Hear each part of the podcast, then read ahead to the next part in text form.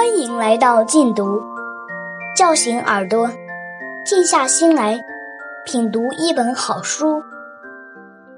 殊途同归出品。哈佛女孩刘亦婷，刘亦婷的学习方法和培养细节。作者刘卫华、张新武，朗读者一二。中学物理学习方法，学物理不仅是为了具备科学常识，更重要的是接受科学的思维训练，开发多种潜能，包括开发创造潜能，掌握多种有用的科学方法，观察、实验、建立模型、分类、综合、演绎等。在我看来，它是值得文理两科学生都认真学的重要学科。认识到这一点，有利于主动强化物理兴趣。由于数学学习方法的很多内容都可以转用于物理。如预习、听课、笔记、复习、总结题型等方法，所以凡是可从数学方法中借鉴的方法，这里一般不再重复，而是着重介绍一些与数学方法不同的物理学习方法和原则。主要内容如下：要读透课本，善于读物理课本是学物理的一项基本功，对学习效果影响不小。如果按下面两条原则做，有利于增加读课本的收获。全面掌握书中信息，要想读课本收获大，首先要重视课本中所提供的所有信息，而不是只关心与作业考试有关的那点内容。要读的信息包括插图、图表、注解、说明、阅读材料等。全面掌握这些信息，有利于把抽象的概念、公式和各种结论变成具体形象的物理过程，可加深对概念的理解，提高物理思维水平。以研究的态度去读。所谓研究，首先是带着问题去思考，要边读边想这个概念是怎么来的，那个规律的适用条件是什么，某个物理现象是怎样抽象成物理模型的，某公式的推导过程是怎样的，某个知识点与其他知识点有什么内在联系等等。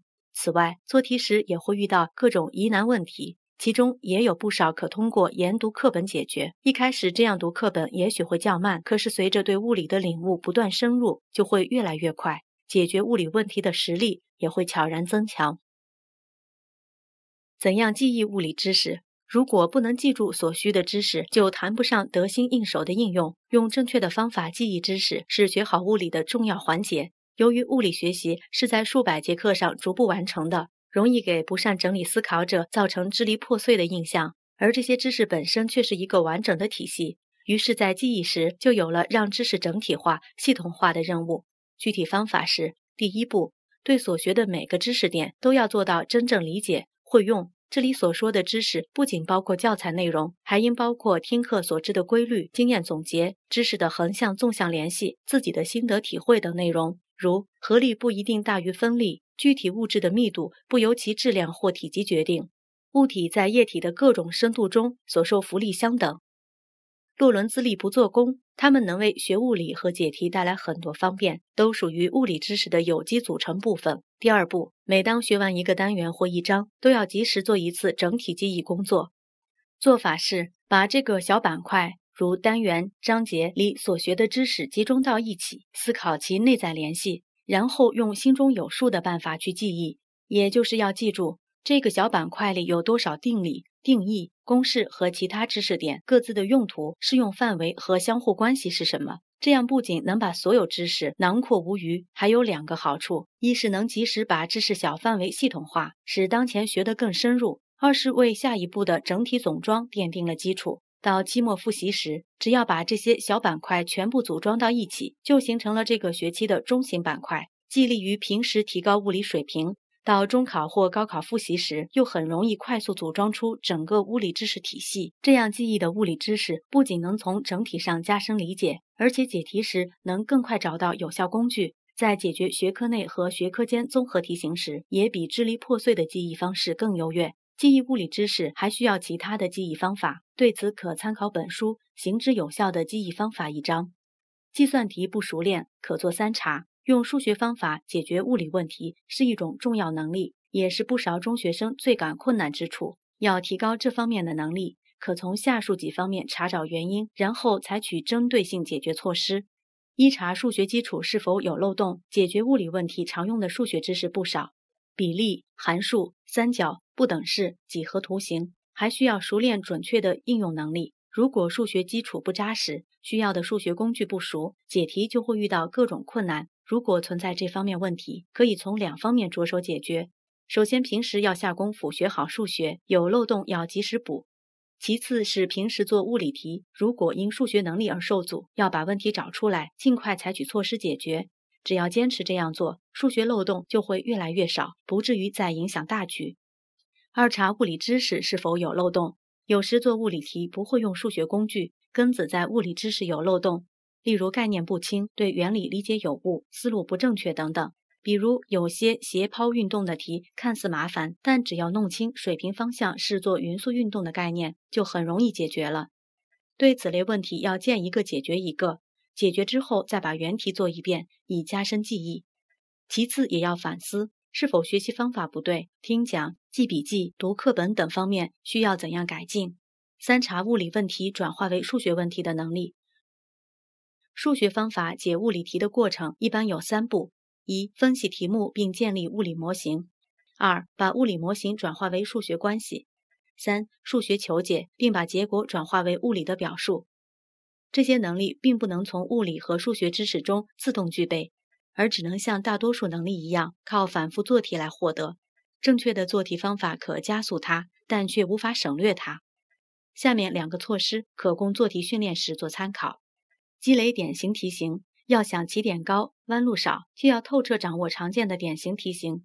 这方面的一条捷径是在课堂上记下老师讲的典型例题，而且把它们逐一吃透。这道题涉及什么物理现象？该用哪条规律去解决？怎样抽象为物理模型，再转化为数学模型？平时遇到解得巧的题，也都留心收集，尽量站在巨人的肩膀上，才会提高快。养成精题多思的习惯，做题时要尽量把每个环节都想透。怎样找出隐含条件？怎样建立物理模型？怎样分析归纳？而不是做出答案就丢开。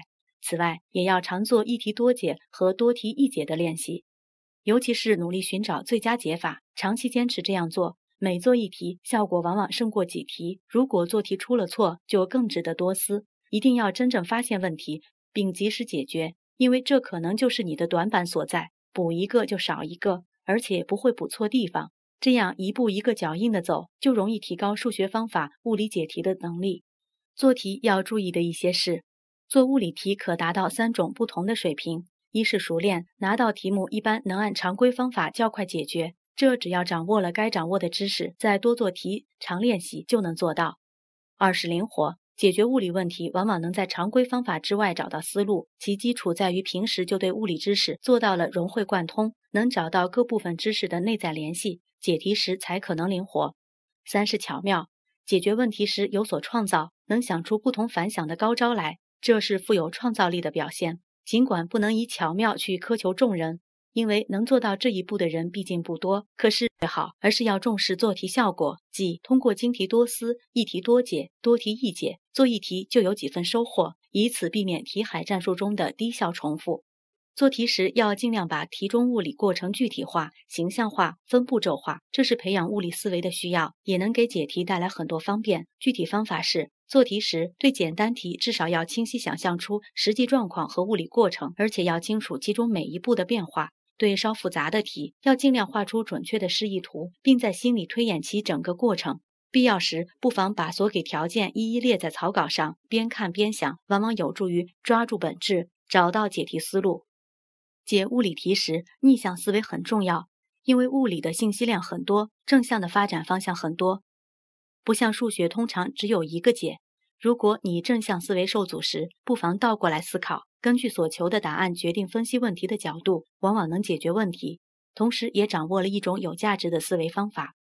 例如有这样一道题：一架飞机在北京上空盘旋，问机翼的哪一端电势高？如果只看条件，你会不知所云。可是从所求答案逆向倒推到条件，就会发现这是有关导体在北半球磁场条件下切割磁力线的问题。解题就只需举手之劳了。重视物理实验，做物理实验不仅是学好物理的必经之路，还能开发实验才能，掌握科学方法，提高动手能力，培养出可用于其他领域的科学能力。所以，应该尽量对教材上的实验无一不做，对实验的每个细节都熟悉过程，明白原理，能熟练操作。如果想让创造才能开发得更好，还应该学会自己提出实验目标，设计实验手段，并实施完成。